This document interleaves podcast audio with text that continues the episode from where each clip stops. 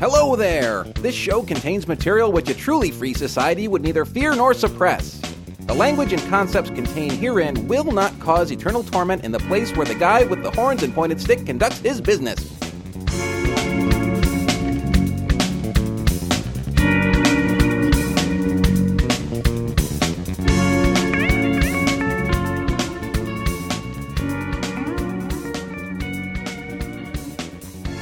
Hello! Hello there! Hello! That's a little scary, isn't it? Yeah. My Miss Doubtfire impression. Hello! I thought that was your Wayland Flowers and Madam impression. It could have been. It could have been. So John is still drinking wine out of the evil tiki head. I'm going to continue until it breaks. Or until I smash them? What kind of wine are we drinking today? This is great stuff. It is Keenan, 2001 Cab from Napa Valley, 25th anniversary, and it's quite tasty. Thank you, Rich. This is my happy birthday to John wine celebration. I gave it to him as a gift and then demanded that we drink it immediately. No, it's good. Wine is best drunk with people. Drunk people? Yeah. What? No, thank you. It's a great gift. And it's a belated birthday gift because I know I'm a little late. You did have a birthday in 2005, right? Yeah. I did. It was the 6th of January, and I'm now... you had one in 2006 then, too? Yeah. Oh, then I'm fine. Yeah. I'm good. I'm a dirty old bastard now. 40? I'm approaching 40. Oh, okay. I wasn't sure. Yeah, but you're approaching it much more rapidly than I am. I'm falling towards it at much greater. I'm at terminal velocity, so I can't fall any faster, you know? You have approached the point where age cannot escape. I don't even know what that means. It's some odd age event horizon type thing. Mm. This is geek humor. Hawking would have something to say about that. Yeah, I'm going to keep drinking here. Don't do that. So what I wanted to do very briefly... Let's give a shout out to our good friend Martin. He's a Southern Hemispheroid, and as we've determined once before, they do have a cream for that. And he actually emailed us many, many months ago. He was one of the first people to email us and give us a thumbs up on the show that he really liked it, and all, at least unless he was lying. And he has a cool blog.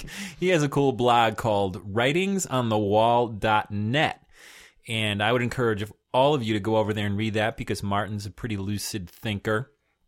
And he seems to be a really nice guy, and we want to drink wine with him one of these days, too. But one thing that really impressed me about his blog was this cool little mission statement that he has. Yeah, his philosophy and purpose. Yeah. So why don't you read a little bit of that? Yeah, if you go to his site and you go to the About, you'll see his philosophy and purpose, and he's got a bunch of points. I'm not going to go through the entire thing, but there are some good things in here. Number one, he says, the basis of a worthwhile existence of a life with integrity comes from living in harmony with the world. And I think that we've been pretty much saying the same thing on this show, but he's a little bit more lucid about it. Yeah, he wrote very elegantly. Mm-hmm. His number two statement here is, it is by living in this way that illusions, prejudices, and fears are gradually broken down and dispersed, and I think that we are down with that as well. Can't argue with that. Yeah, and he also goes on to talk about the things that sort of rip away your soul, and I think that a lot of us have those things happening to us, you know, the demands of life and jobs and pressures, and I think that it's a good statement because what he's trying to do is make sure that people are living in harmony in a nonviolent way and still getting their point across and being good to each other. Yeah, and talking about ripping away from your soul, I have a friend named Michael, and he was a regular at the coffee shop until he moved with his wife and his daughter out to Utah or something. He's a Mr. Back to Nature type guy, so it was going to be like Washington, the Puget Sound area. It was going to be Alaska. It was going to be a place where there's a lot of nature, you know. Not a lot of skyscrapers, but a lot of nature. Yeah, out west, there's lots of sky. Montana, yeah. Big sky. Mm-hmm. And he's a very firm believer, and you know his complete life's philosophy is counter to any successful person's that lives in the West, who, you know, most successful people are workaholics and they believe in putting in 80-hour weeks and not spending a lot of time with their family, because they probably were taught that the way you show love for your family is by providing for them. So many males have learned that lesson in our culture. And Michael is all about, well, geez, if you make less money, buy less. And I know that sounds overly ideal and simplistic, but there's a lot of truth to that, too. That's going to ruin our economy. He's crazy. But beyond that, I mean...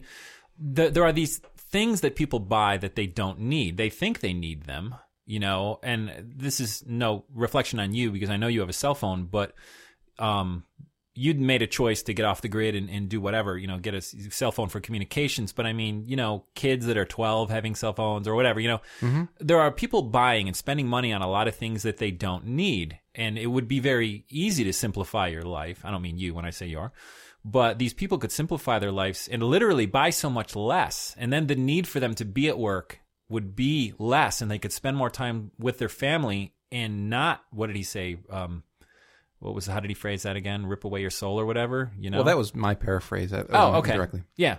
And I just think it's a cool way to try to live your life, you know what I mean? The way my friend Michael is doing it, and I'm striving to make some inroads into that sort of methodology as well. But anyway. Yeah, and I'm trying to do that as well. I mean, even though it's, you know, I'm not going to make any excuses for myself, it's a little bit tougher when you've got kids and you want to provide for them. There's always this pressure to always provide more for the kids, and at the same time, I know intellectually, I know that the best thing for them would be to show them how to do without all the things that are necessary. That's why I went into that whole thing with, you know, trying to limit what Christmas is about and trying to limit the presents.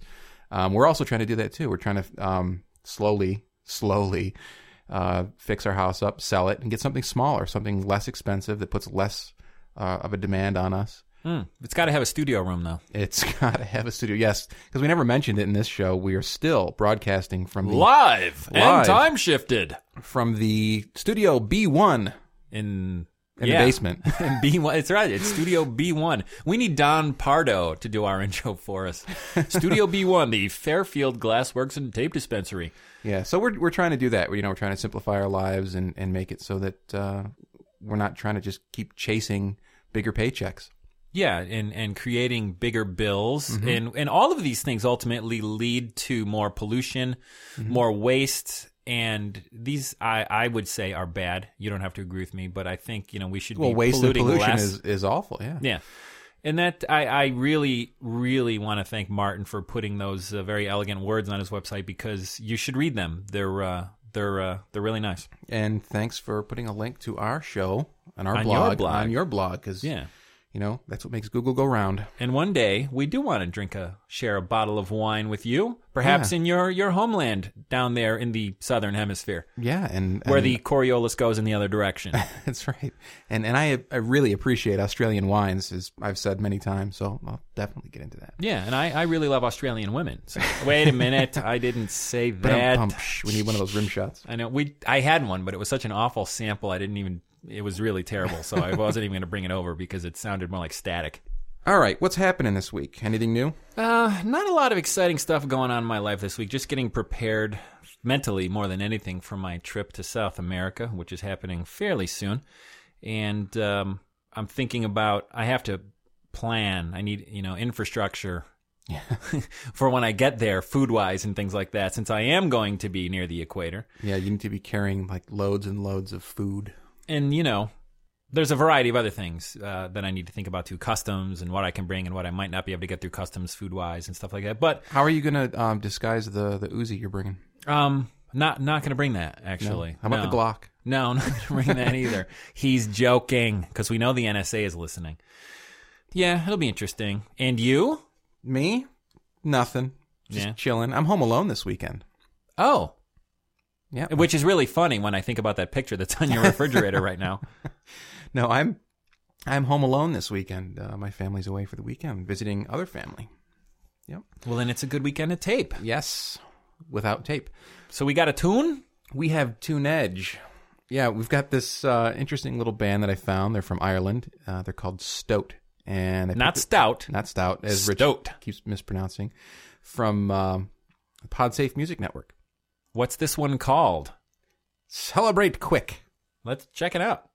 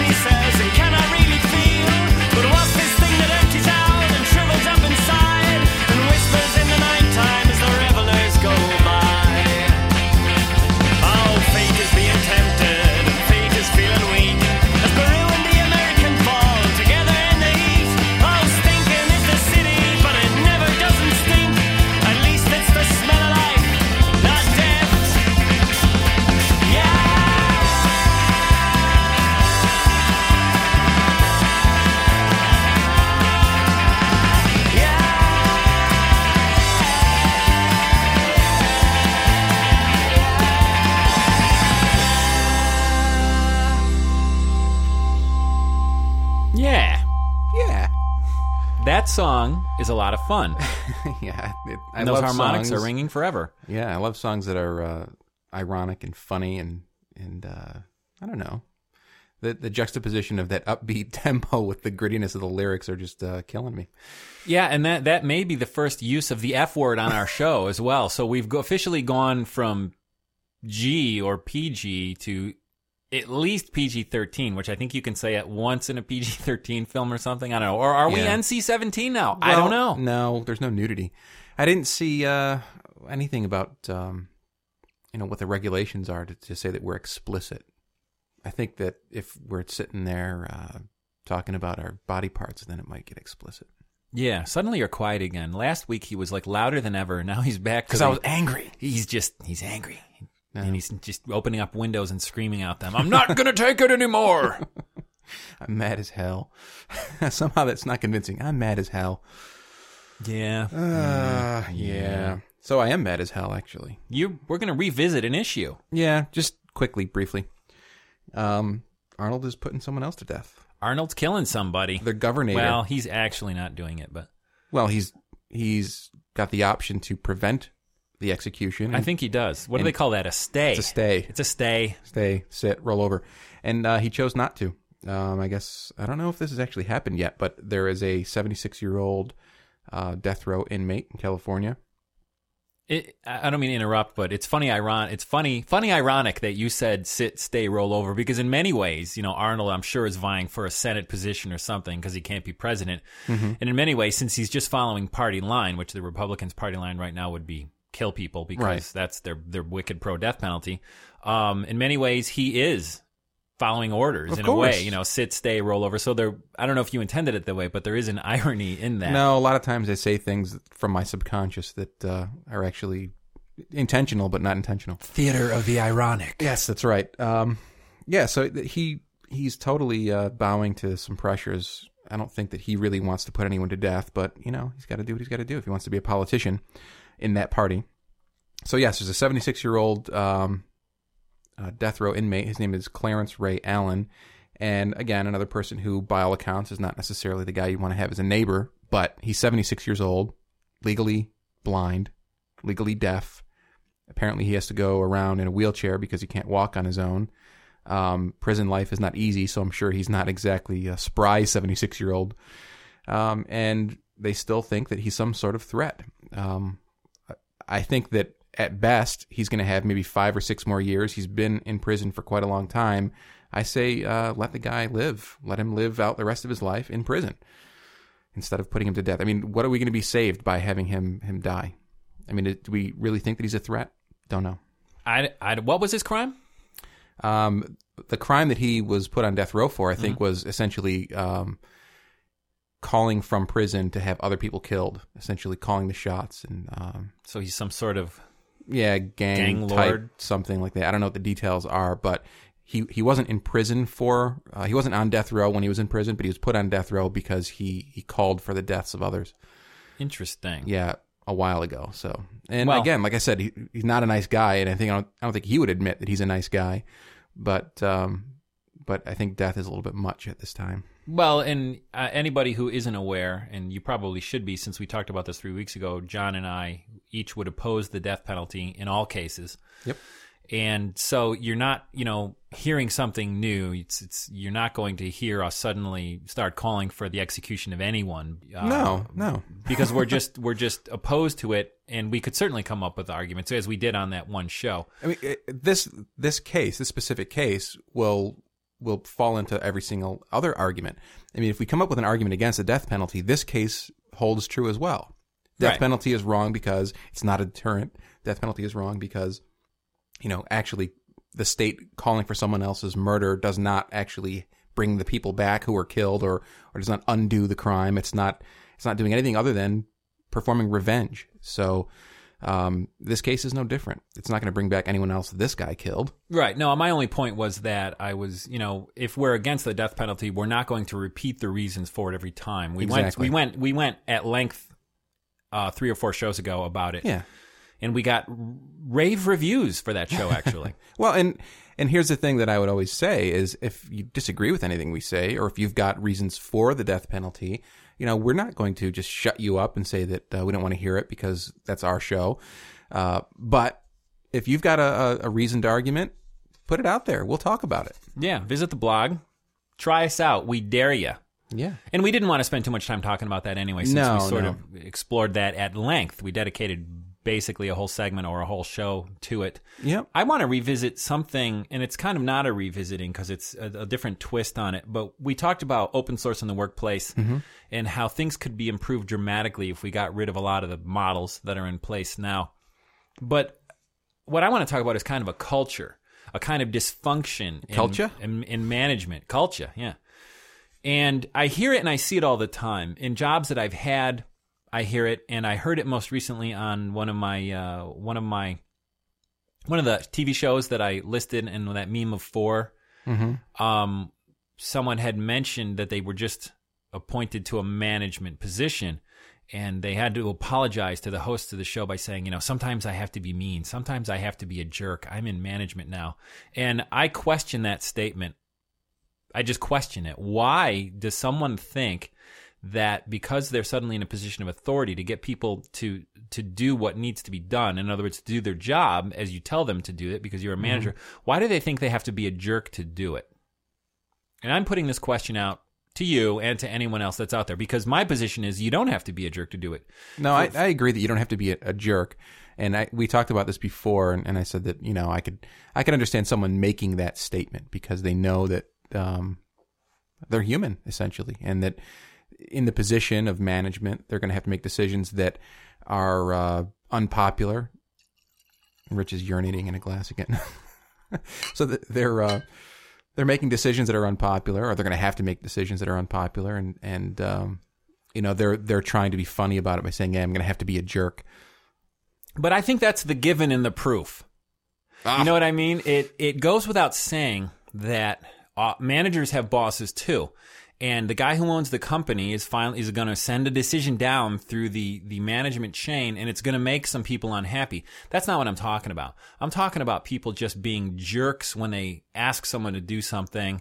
You know, they think because they have to yell at their kids or yell at their dog that they have to. You know, those things, of course, don't have to be done either necessarily.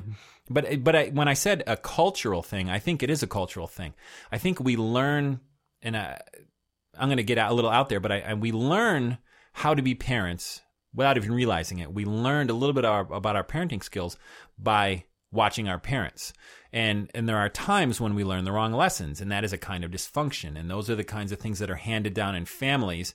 And I would argue that this kind of management culture that I'm talking about is that same dysfunction. You know, they act that way with their family, and that's the only way they know how to relate to people. So that's the way they're relating to their employees too. Well, sure. And it's the same thing with parenting. It's usually done on the job. It's not something that you go to parenting school, although I would argue that's probably a good idea. I think it's a great idea, but they do have management schools. Well, and here's the thing though, who goes to them? I mean, I don't know of any job that I've ever been in that anyone has ever attended management school. My boss has, actually. Well, he should probably go back. Good for him. I mean, the thing is really good for him, because the management thing is usually an organic growth within a company. You become a manager because you've been good at being the person under a manager. And they say, well, you know, we see some leadership skills, so we're going to promote you to manager. Doesn't necessarily mean we're going to give you any more tools to be a manager or teach you what's the best way to hone those skills. Right. So you're forced to rely on instinct, the lessons you've learned from other managers you've had or your parents. Right. And it's a vicious cycle, because a lot of the managers, they also didn't go to management school, and you may be repeating things because they were managers, and you figure, well, they did it and I don't have any better explanation, so it must be right. This is a classic kind of dysfunction that's handed down in families, and it's handed down in business environments as well. And I think it is dysfunction, and I think it's unhealthy, because I mean, let me put it to you this way. You know, this person that's under you as your employee, as the manager, knows what his job is. I was hired to be the widget counter. I was hired to be the widget packer or whatever. You know, I pack the widgets and ship them. They know what their job is. They, you know, for the most part, you just need to ask them to do it. I don't, and just because you may be asking them to do something that's outside of their job description, I just don't think you have to ask it in a way that's impolite or that creates, you know, tension or just makes you sound like a jerk. I don't know. I mean, that's just my belief, because I've worked really hard at relating to people in the last 3 or 4 years. You know, I'm actually not necessarily that good at it, and I've been working at it. I've been attempting to make myself fit in better in, you know, group dynamics when it needs to happen, and just at relating to people. And I think I wish other people would make that effort too.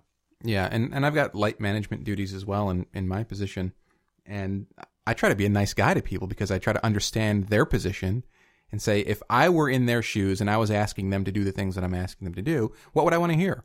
You know, and what would make their job easier? Because my job as a manager is not to impose more duties on someone and to make their job tougher, because the necessarily goal, it might be, but well, I might be doing that. That might be an outgrowth of what I'm doing, but you know, my job is also to figure out how to make the company better. And if stressing someone out to the point where they're going to want to quit, or treating someone poorly, you know, that's not helping the company. That's not helping anything. No. I mean, it's ultimately bad for the person doing it. They don't realize it, right. But that sort of dysfunction is toxic, and it's bad for their own spirit and bad for their own well-being, and completely not in keeping with Martin's mission statement, for example. Exactly.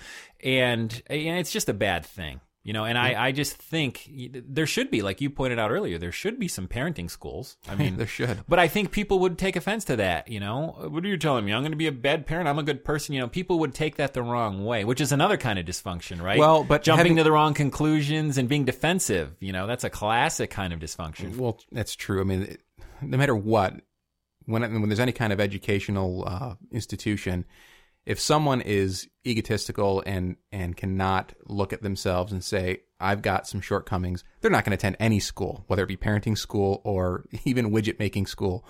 So, you know, or widget counting school. I mean, I'm a parent, and I know that when I wasn't a parent, I thought, well, I've got some great ideas about parenting. But once you become a parent, you know, it's a cliche. You don't really understand it until you become a parent.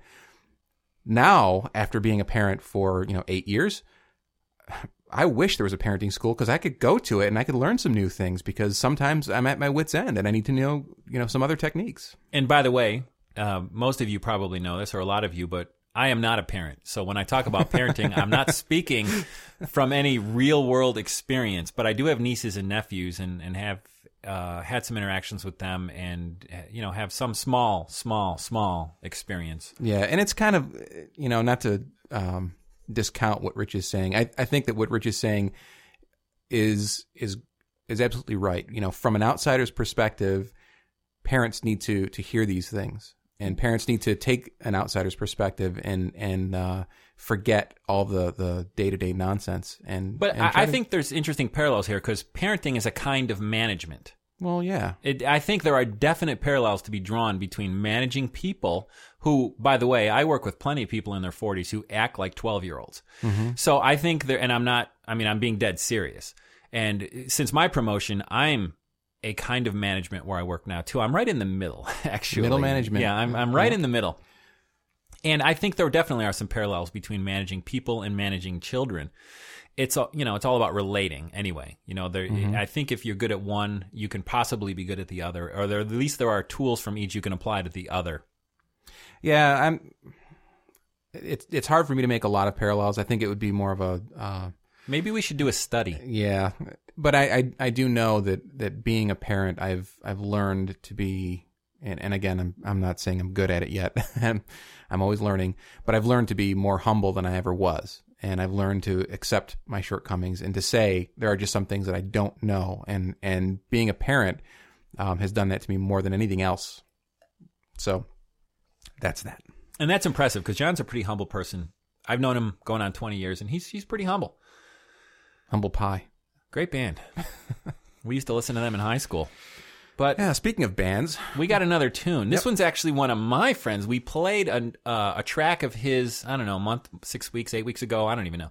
We've 12, just done 13 years ago. Done too many damn shows. We've been going, not to push back on this subject. How long have we been going?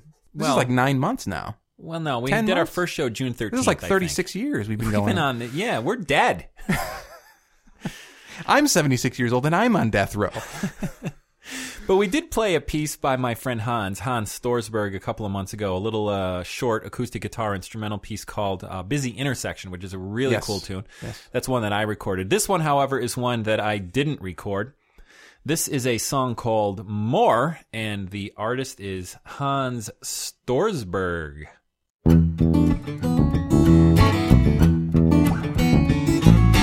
I don't need to sleep.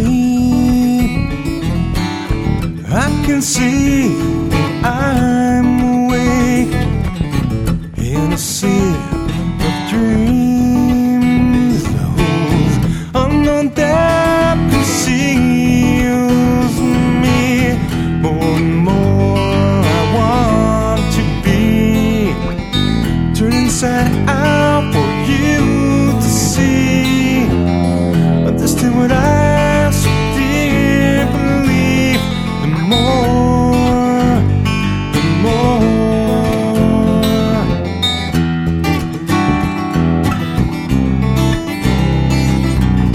you're in fact, your smile carries me for miles and miles. In your name I find a song of thoughts that floods my mind. More and more I want to be. Turn inside out for you to see. Understand what I so dear believe. And more I before have been denied, but on this thing you came my way. Memories couldn't bring me back if I lost track, but I have stayed for more and more and more. More. Well, I have stayed for more. I before have been denied, but on this thing you came my way. Memories couldn't bring me back if I lost track, but I have stayed for more and more and more.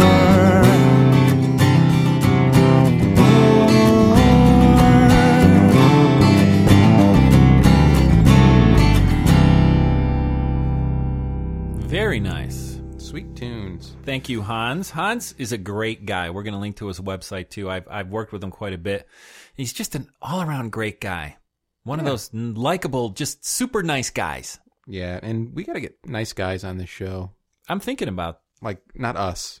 well, we're not nice. No, well, I know you're not nice. I mean, I'm looking here to my left, actually, and a lot of you may not be aware of this, but the studio we're actually in is John's art studio, and John's a very fine artist, but one thing that he got into pretty recently was stained glass, making stained glass windows, and he did a variety of churches and chapels around the world, and that's, of course, fiction. Do you remember the Notre Dame?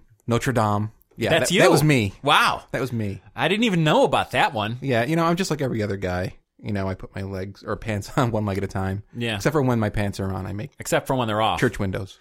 So John and I occasionally exchange a few words while the songs are playing about upcoming stuff we need to talk about or something. And John had mentioned that he was very proud that his children have not cut themselves on the glass, because he has essentially a rack of glass, and these panes of glass all have sharp edges and we can get cut on them.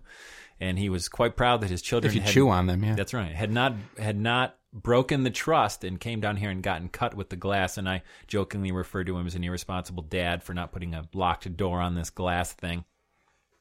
Yeah. How do you answer these charges, Mr. Irresponsible Dad? I deny the charges. Well, I'm going to take a picture. No, I'm not denying that the glass is here in a rack. And he has a rack here, a torture device. That's right, I mean, yes.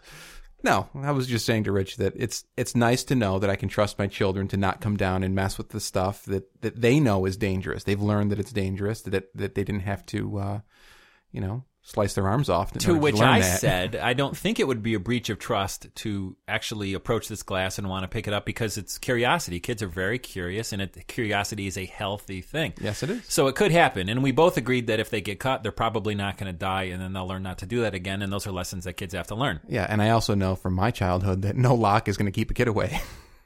Yeah, they're all very talented. They have lock-picking sets and C4 explosives. No, they don't go for the explosives. That's too loud. Hack saws. No. They all carry around cakes with, like, saws in them. No, they've got one of those lock picks. Actually, it was funny because I saw it on, I think it was Make Magazine.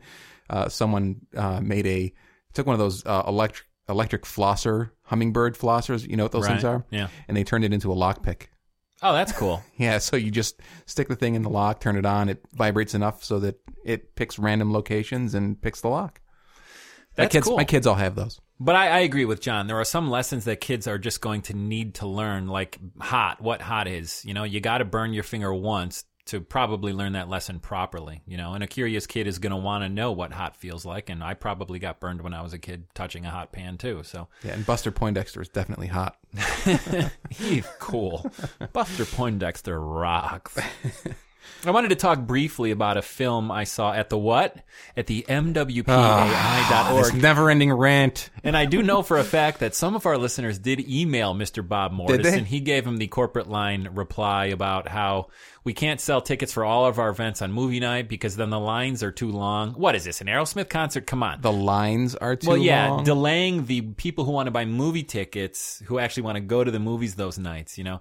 What is this, Aerosmith? Come on. You know, there's not like 800 people in line at Ticketmaster waiting to get Concerts in the Courts tickets, delaying the moviegoers. All right, okay. So his complaint is the lines are going to be too long. So you know what you do? You open the box office a half an hour earlier to account for that. Great idea. And I'm sure his counter to that would be they have to pay somebody an extra half hour of time. Well, they're making more ticket sales. Well, I mean, yeah. There's no logical argument against it. I don't think there is either. And for those of you who didn't email him or forgot to, the correct email address is bmortis, B-M-O-R-T-I-S, at MWPAI.org. And be respectful. We don't want anyone slamming. That's right. We don't want any trouble. We just want a nice, respectful email, and thousands of them if necessary, daily, to convince them that it's a good idea to sell Concerts in the Courts tickets on movie nights, Wednesdays and Fridays. Yes, and if you're in Arizona, let's say, and you want to say that somehow you would be convinced to show up somehow in Utica and buy a ticket, I'm pretty sure Richie's giving me this odd look. Like, what are you getting at? What I'm saying is, it doesn't matter where you're from. You don't even need to tell them where you're from. No, what I'm saying is it would help your argument saying, look, I would come all the way from Arizona to purchase a ticket. If you would do that. And if you are in Arizona and you know who you are. So I saw a movie Friday night when they wouldn't sell me a Concerts in the Courts ticket called Proof. We've all heard of this one, right? This is a pretty major label film starring Gwyneth Paltrow, Anthony Hopkins, Jake Gyllenhaal, who was also in October Sky, a film that we talked about recently. Yep. And Hope Davis. Recently, he's Jarhead, and more recently, Brokeback Mountain.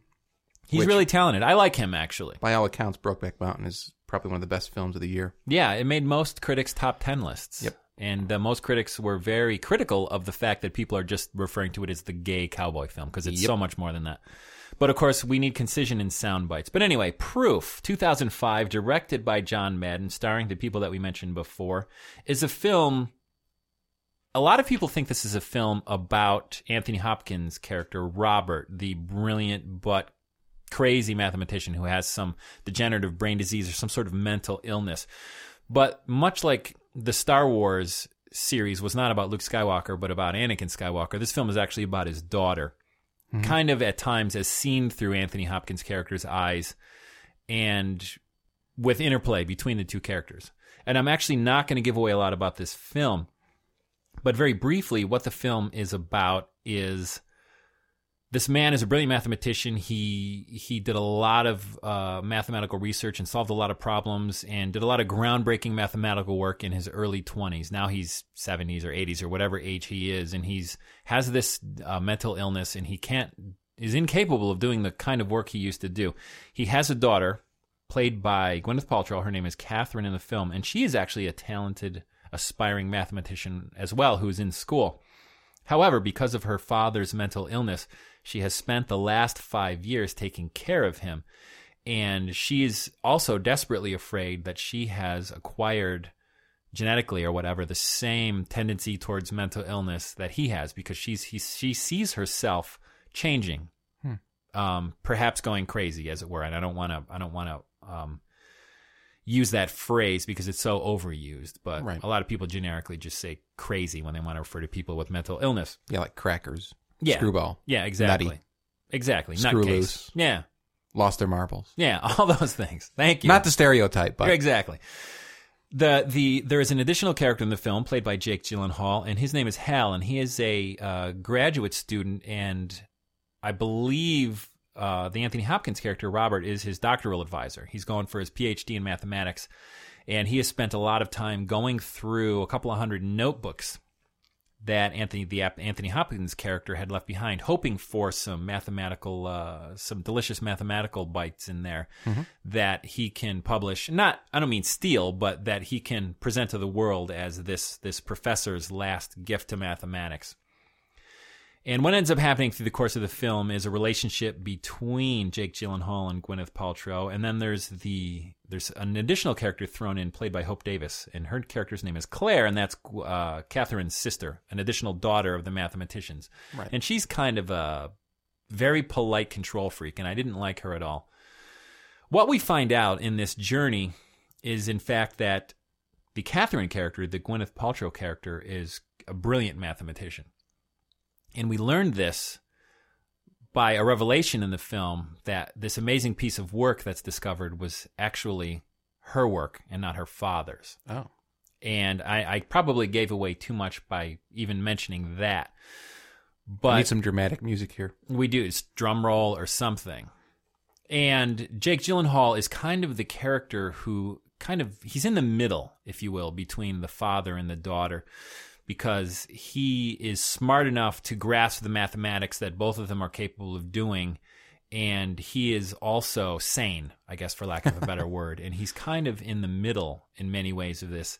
And ultimately, this is a journey for the Catherine character, the Gwyneth Paltrow character, to realize that she's not ill and she's not sick, despite the fact that the sort of domineering daughter, or the other daughter, Claire, played by Hope Davis, is kind of... because she's a control freak, she kind of wants to try to run Catherine's life. And ultimately, this journey brings the Catherine character to a place where she realizes that she actually isn't crazy and that it's time for her to start her life now, because her father, at one point in the film, dies. Actually, he might have died before the film even started. I don't quite remember. Is that the way it's filmed, though, and is that the structure of it where it's...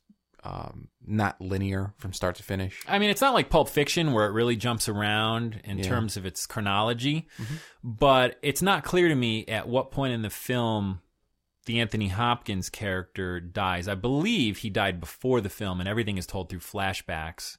Okay. I believe so. But this is an interesting journey about the Catherine character's life, and it's an interesting journey of discovery. I really liked it. I thought it was phenomenal. I would definitely recommend it.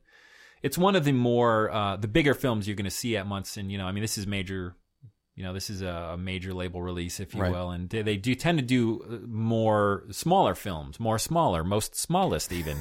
And more better. Yeah, most bestest. Mm-hmm. And this is one of the bigger, big Hollywood studio films that you're going to see there. But despite that, it's a phenomenal piece of work, and I would definitely recommend it. And I am not the biggest Gwyneth Paltrow fan, but I really, really enjoyed this film. I thought she was pretty impressive in The Royal Tenenbaums. Yeah, that film grated on me a little bit, though. Some of the characters were so out there, I just couldn't watch them. That's one of my favorite films of all time. Probably a better film that I enjoy even more is... with Gwyneth Paltrow? Not with Gwyneth Paltrow. Okay, fine. Rushmore? Yeah. I I haven't seen that. But I know a lot about that Adam one. Adam Schwartz and Bill Murray. Great movie. Very quirky. Probably the definition of those films was quirky. And we still have homework to do that we haven't done yet. John is still trying to locate Broken Wings through Netflix, and I own it, but haven't been able to watch the whole thing yet. I haven't had time to actually sit down and dedicate the kind of attention that I want to this film. But yeah, here's the deal.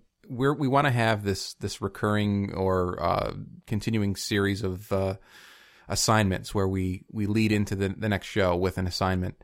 But unfortunately, we couldn't even get that off the ground. Yeah, no, but we will though. We're definitely going to do that. Our homework is still Broken Wings, and once I finish watching the film, which will be this week, hopefully, I'll lend it to John, and we'll be able to continue with that. But anyway,